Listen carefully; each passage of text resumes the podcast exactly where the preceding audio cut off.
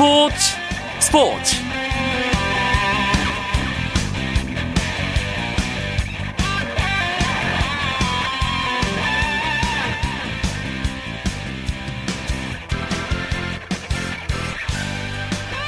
안녕하십니까. 목요일 밤 스포츠 스포츠 아나운서 이광용입니다. 45억 아시아인의 축제 2014 인천 아시안게임 개막이 50일 앞으로 다가왔습니다 오는 9월 19일 16일간의 열전을 시작하는 이번 대회는 안방에서 열리는 세 번째 아시안 게임이고요. 특히 북한이 선수단을 파견하겠다고 밝히면서 아시아 올림픽 평의회 회원국 45개 나라가 모두 참가하는 아시안 게임이 됐습니다. 우리나라는 이번 대회에서 5회 연속 종합 2위 자리를 노리고 있죠. 한국 수영의 간판 박태환 선수와 체조의 양학선을 비롯해서 축구와 야구, 그리고 우리나라의 전통적 메달받친 태권도, 사격, 양궁, 유도 등에서도 무더기 금메달이 쏟아질 것으로 보이기 때문에 2위 수성에는 큰 문제가 없을 것이라는 전망입니다. 50일 앞으로 다가온 인천 아시안 게임 16일간의 열전을 미리 들여다보는 시간 오늘 준비했습니다. 매주 목요일 이 시간에 함께 하실 수 있고요. 잠시 후 첫 시간 준비되어 있으니까 기대해 주시기 바랍니다. 먼저 프로야구 경기 상황을 비롯한 주요 스포츠 소식 정리하면서 목요일 밤 스포츠 스포츠 시작합니다.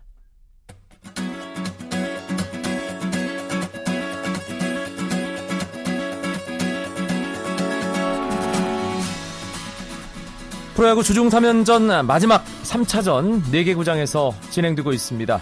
잠시 아 사직부터 갈까요? 두산과 롯데의 경기 롯데가 수요일에 이어 목요일에도 앞서가고 있습니다. 그것도 아주 크게 리드하고 있는데요. 13대 1, 12점 차 앞선 롯데의 8회, 7회 말 공격이 진행 중입니다. 롯데는 오늘 송승준 선수가 선발로 나와서 6과 3분의 2이닝 1실점 잘 던졌고요. 두산은 이번 시즌 참 아, 좋지 않은 모습을 보여주고 있는 노경은 선수 오늘도 실점을 많이 했습니다. 3구와 3분의 1이닝 7실점 하면서 아, 패전 위기에 놓여 있습니다. 마산에서는 기아와 NC의 대결 끝났습니다. NC가 선발 투수 웨버의 코트를 앞세워서 기아에게 9대 1로 승리했습니다. NC는 이호준 선수가 2회 투런 홈런 시즌 17호 홈런 기록했고요. 이색적인 기록이 나왔습니다. NC 다이노스의 김종호 선수 3연 타석 몸에 맞는 볼 시즌 두 번째 통산 10번째 기록을 세웠습니다. 김종호 선수 오늘 약간 수난을 당하면서 그래도 출루는 상당히 많이 했습니다. 대구에서는 LG와 삼성이 대결하고 있습니다. 어제 정말 엎치락 뒤치락 하는 경기 끝에 삼성이 끝내기 승리를 거뒀는데요. 오늘도 삼성이 일단 두 점 앞선 상황에서 7회 말 공격이 진행 중입니다. 삼성의 선발 배영수 6이닝 동안 3실점 quality start를 기록하고 마운드를 안지만에게 넘긴 상태고요. LG는 티포드가 4이닝 5실점으로 조금 부진했고 신승현에 이어 신재용이 이어 던지고 있습니다. LG에서는 이병규, 삼성은 나바로 선수가 홈런 기록했고요. 이, 이 경기에서도 몸에 맞는 공과 관련해서 어, 이색적인 기록이 하나 나왔습니다. LG 신승현 선수 세 타자 연속 몸에 맞는 공을 기록했습니다. 마산에서는 어, 한 타자가 연타석으로 세 번 맞았고요. 대구에서는 어, 한 투수가 세 타자에게 연속으로 몸에 맞는 공을 기록하는 아 오늘 몸에 맞는 공이 상당히 많이 나오는 목요일 저녁의 프로야구입니다. 목동 경기 한화가 넥센을 만나서 아, 계속 좀 좋지 않은 모습을 보였는데 오늘은 6대5 한 점 차로 앞서 가고 있습니다. 지금은 넥센의 7회 말 공격이 진행 중이고요. 한화는 정범모 선수가 3런 홈런, 넥센은 김민성, 이성열 선수가 한 개씩의 홈런을 기록하고 있는 상황입니다. 우리나라 남자농구 대표팀이 뉴질랜드와의 평가전에서 한 점 차로 아쉽게 패했습니다. 조성민 선수가 3점슛 5개를 포함해 22득점으로 활약했지만 종료 직전에 3점 버저비터를 뉴질랜드에게 허용하면서 71대 70 한 점 차로 패했습니다. 이로써 대표팀은 세계 랭킹에서 우리보다 12계단 높은 뉴질랜드를 상대로 원정 3경기와 국내 2경기를 합쳐 모두 5경기에서 2승 3패를 기록했습니다. 한편 잠실 학생체육관에는 오늘 6,500여 명의 관중이 찾아 평가전 두 경기 연속 매진을 기록했습니다. 2018 평창 동계올림픽 조직위원장에 조양호 한진그룹 회장이 선임됐습니다. 평창 조직위원회는 오늘 서울 프레스센터에서 위원 총회를 열고 새 조직위원장으로 조양호 회장을 선출했습니다. 조양호 회장은 2009년부터 평창 동계올림픽 유치위원장을 맡아 올림픽 유치에 기여했고 대한탁구협회장과 대한체육회 부회장을 맡고 있습니다. 미국 프로야구 LA 다저스 류현진 선수의 13승 도전이 하루 미뤄졌습니다. 메이저리그 공식 홈페이지인 MLB.com은 류현진이 계획보다 하루 더 휴식을 취한 뒤 우리나라 시간으로 8월 3일 오전 10시 10분 다저 스타디움에서 열리는 시카고 컵스와의 경기에 등판한다고 전했습니다. 다저스의 돈 매팅리 감독이 댄 헤런의 로테이션을 한 차례 건너뛰게 하려던 계획을 취소하고 이날 출전시키기로 하면서 류현진 선수의 등판이 하루 밀렸고요.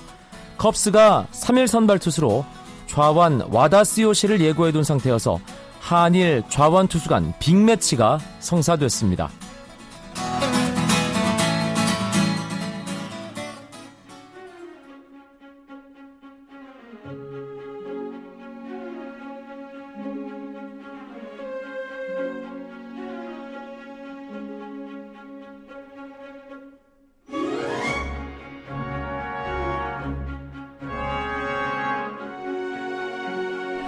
목요일마다 KBS 스포츠 취재부의 정현숙 기자와 함께했던 정현숙의 스포츠 다이어리 오늘부터 다시 시작됩니다.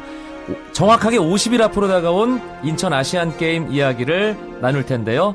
정현숙 기자 오랜만입니다. 네, 반갑습니다. 네, 스포츠 다이어리 아, 그리고 월드컵 이야기에 이어서 그렇죠. 상당히 오랜만에 다시 목요일 이 시간에 함께 하게 됐습니다. 인천 아시안 게임 딱 50일 남았네요. 네, 진짜 얼마 안 남았어요. 저희가 4년에 한 번씩 특히 바쁜데 동계올림픽 월드컵 아시안 게임이 있는 이 해가 정말로 바쁩니다. 어, 2002년 부산 아시안 게임에 이어서 12년 만에 우리나라에서 열리게 됐잖아요. 그렇죠. 우리는 홈에서 열리는 이번 대회에서 5개 대회 연속 종합 2위를 노리고 있습니다.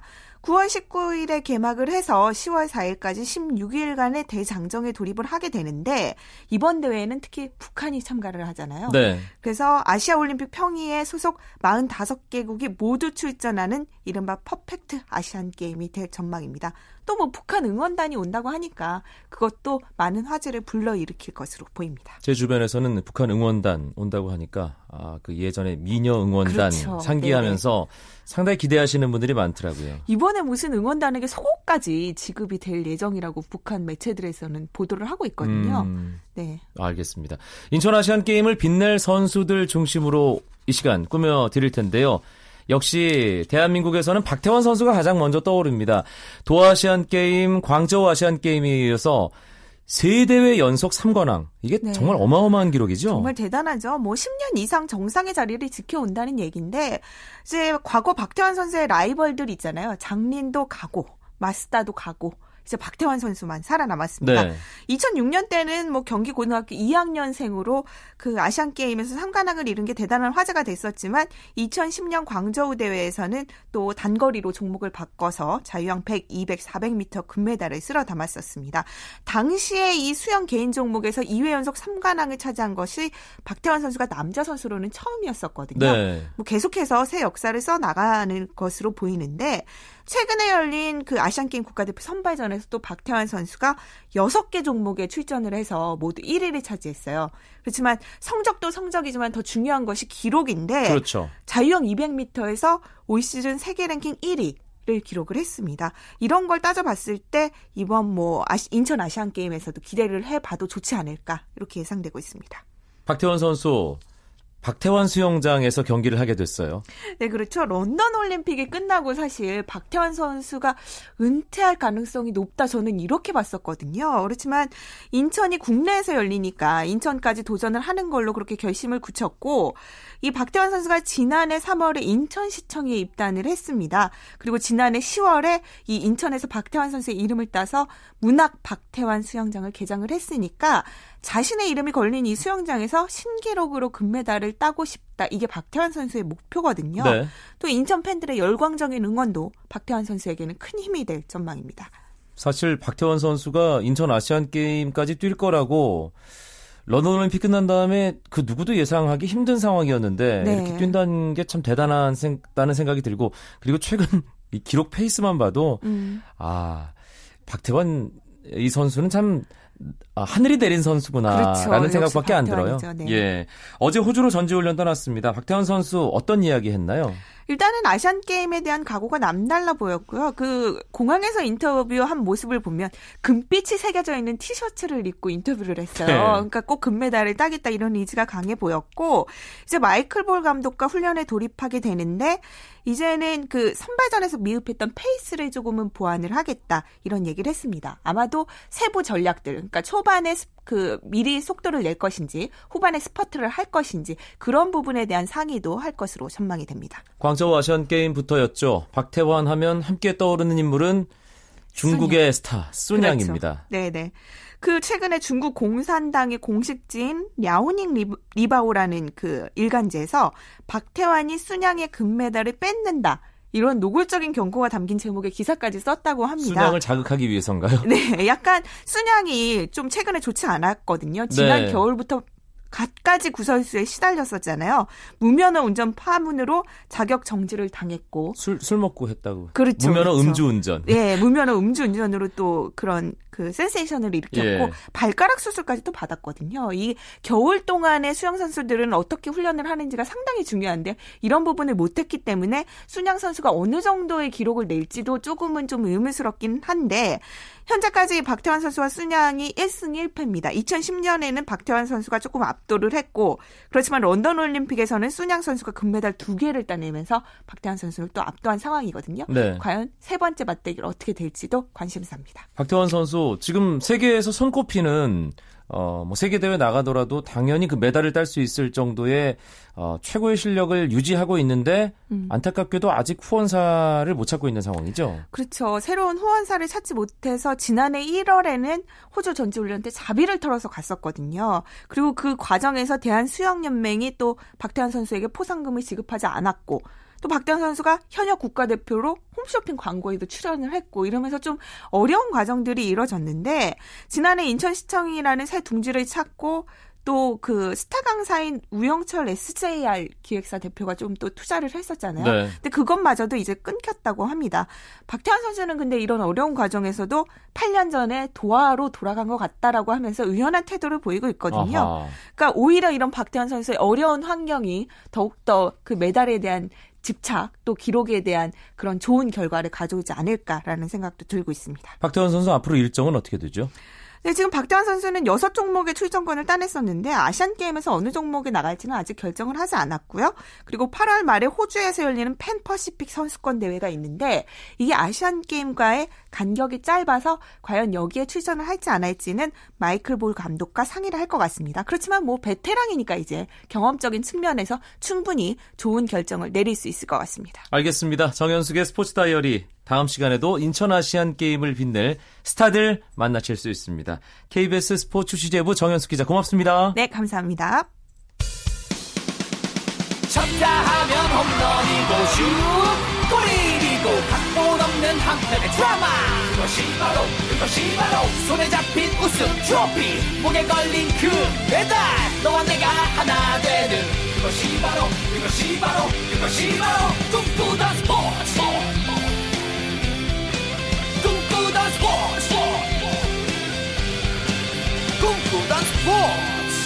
KBS 1라디오 이광용의 스포츠 스포츠 이제 목요일의 남자와 함께할 시간입니다. 박찬아 KBS 축구 해설위원과 해외 축구 이야기 나눠보겠습니다. 어서 오십시오. 네, 안녕하세요.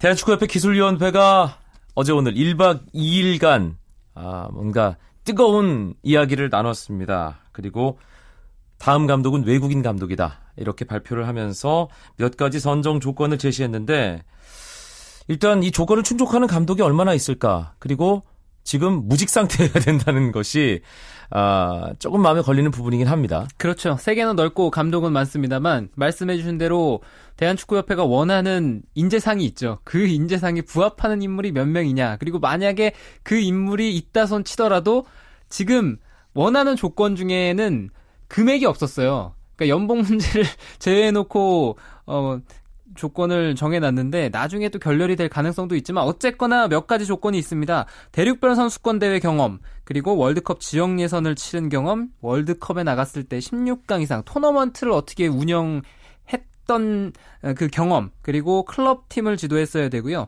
K리그 클럽이라든가 뭐 유소년과의 연계 그러니까 경기가 없을 때는 지도자들에게 뭔가를 가르쳐 줄 수 있는 어, 나아가서 영어와 나이죠. 월드컵 본선이 됐을 때 70세 미만 조건은 약간 까다롭긴 합니다. 네, 그러니까 50대 후반 뭐 많이 양보하면 60대 초반 정도까지는 우리가 받겠다.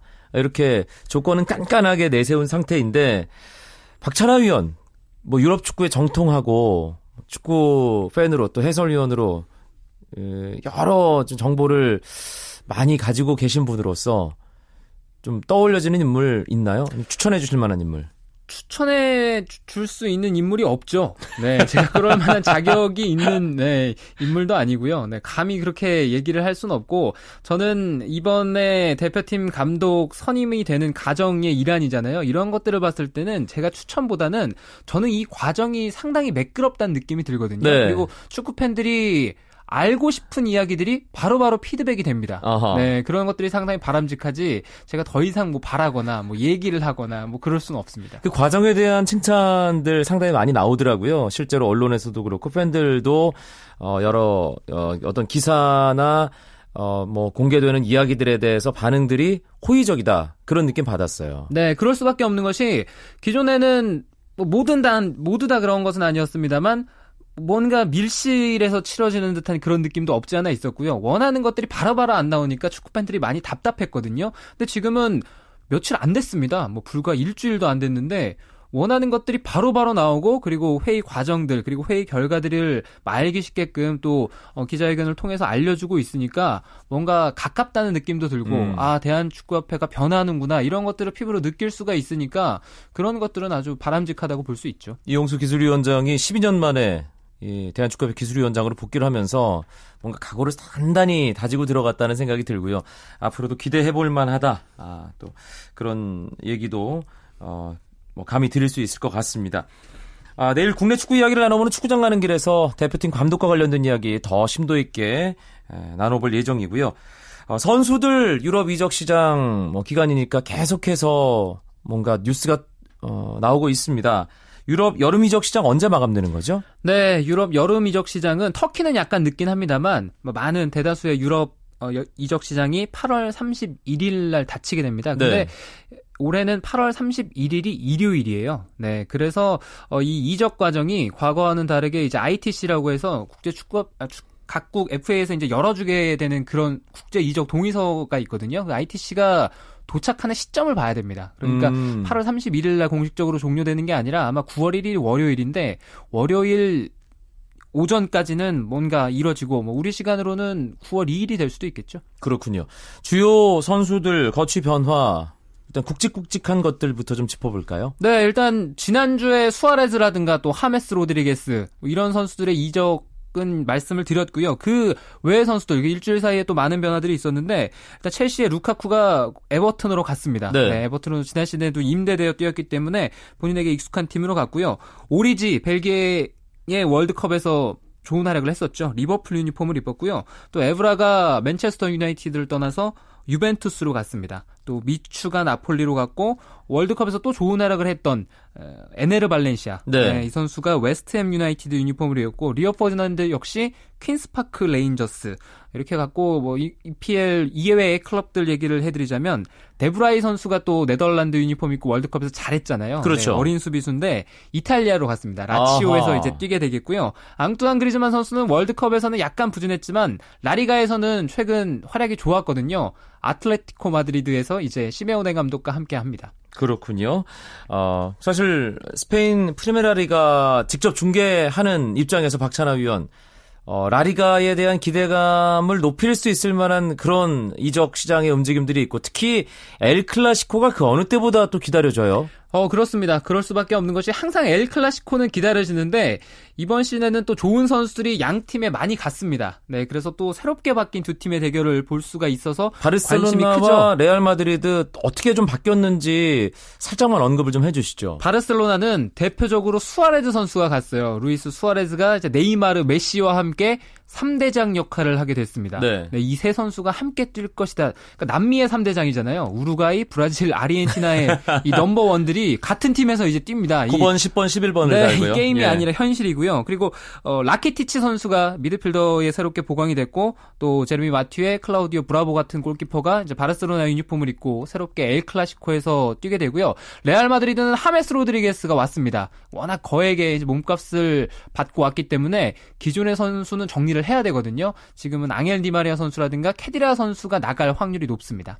토니 크로스가 또 들어왔기 네, 아, 때문에. 토니 크로스도 왔고 또 아마 머지않아서 케일러 나바스 골키퍼도 레알 마드리드 입단 official이 뜰 것 같아요. 아하, 나바스가 레반테에서 그동안 워낙 잘했기 때문에 네. 또 월드컵에서 그 레반테에서 잘했다는 것을 그게 그냥 우연이 아니었다는 그렇죠. 확실하게 증명을 했기 네. 때문에 아, 골키퍼 영입까지 더해지면서 더 재밌을 것 같습니다. 그런데 리버풀이 수아레스를 보내면서 대체 어떻게 공백을 메울까 했는데 준척이라고 해야 될까? 준척 이상급이라고 해야 될 선수들을 계속해서 끌어모으고 있어요. 네, 일단 오리지 말씀을 드렸고 또 리키 램버트, 렐라나 선수가 들어갔습니다. 그래서 어느 정도 공격력은 맞춰놨는데 수아레즈 선수가 워낙 잘했기 때문에 그 공백을 쉽게 채우지는 못할 것 같아요. 그래서 리버풀은 지난 시즌이 정말 우승 바로 직전에서 무너지지 않았습니까? 그랬죠. 네, 이번 시즌에는 지난 시즌만큼 그런 모습을 보일 것인가는 조금 의문이 들어요. 음흠. 가장 알차게 선수 영입하고 있는 팀 어디라고 보세요? 유럽 클럽 가운데. 아스날과 첼시도 좋은 영입을 했고요. 그리고 이탈리아에서는 AS 로마가 전체적인 보강이 잘 됐습니다. 네, 그래서 판도에 약간 변화를 줄 수 있는 뭐 그런 후보들이라고 생각됩니다. 드록바가 첼시로 간 건 어떻게 봐야 되죠? 네, 드록바는 선수 생활의 마지막을 첼시에서 하고자 첼시 유니폼을 입었죠. 네, 이 선수가 첼시에서 워낙 좋은 활약을 했고 드록바 하면 첼시라는 이미지가 계속 같이 붙어 다니거든요. 가장 강하죠. 네, 그러니까 본인의 마지막 아마 출전 시간이 그렇게 많을 것 같지는 않지만 첼시의 마지막 어, 드록바의 선수 생활 마지막을 첼시에서 하는 건 뭐 의미가 클 것 같습니다. 무리뉴 감독도 어느 정도는 배려를 하겠죠. 네, 어, 워낙 좋은 기억을 그렇죠. 함께 네. 했기 때문에 유럽 아, 빅리그 개막 일정 간단하게 짚어볼까요? 네, 잉글리시 프리미어리그는 8월 16일입니다. 그리고 분데스리가 스페인 라리가가 8월 23일이고요. 이탈리아는 가장 늦은 8월 30일인데 가장 빠른 빅리그는 프랑스입니다. 8월 9일 날 개막합니다. 알겠습니다. 아, 다음 시간에는 우리나라 유럽파 선수들의 어떤 이적과 관련된 움직임 짚어드리는 시간 갖겠습니다. 목요일의 남자 박찬아 KBS 축구 해설위원과 함께했던 해외 축구 이야기였습니다. 고맙습니다. 감사합니다. 오늘 준비한 소식은 여기까지입니다. 내일은 대표팀 감독과 관련된 이야기를 중심으로 국내 축구 이야기 준비해서 9시 35분에 뵙겠습니다. 아나운서 이광용이었습니다. 고맙습니다. 스포츠 스포츠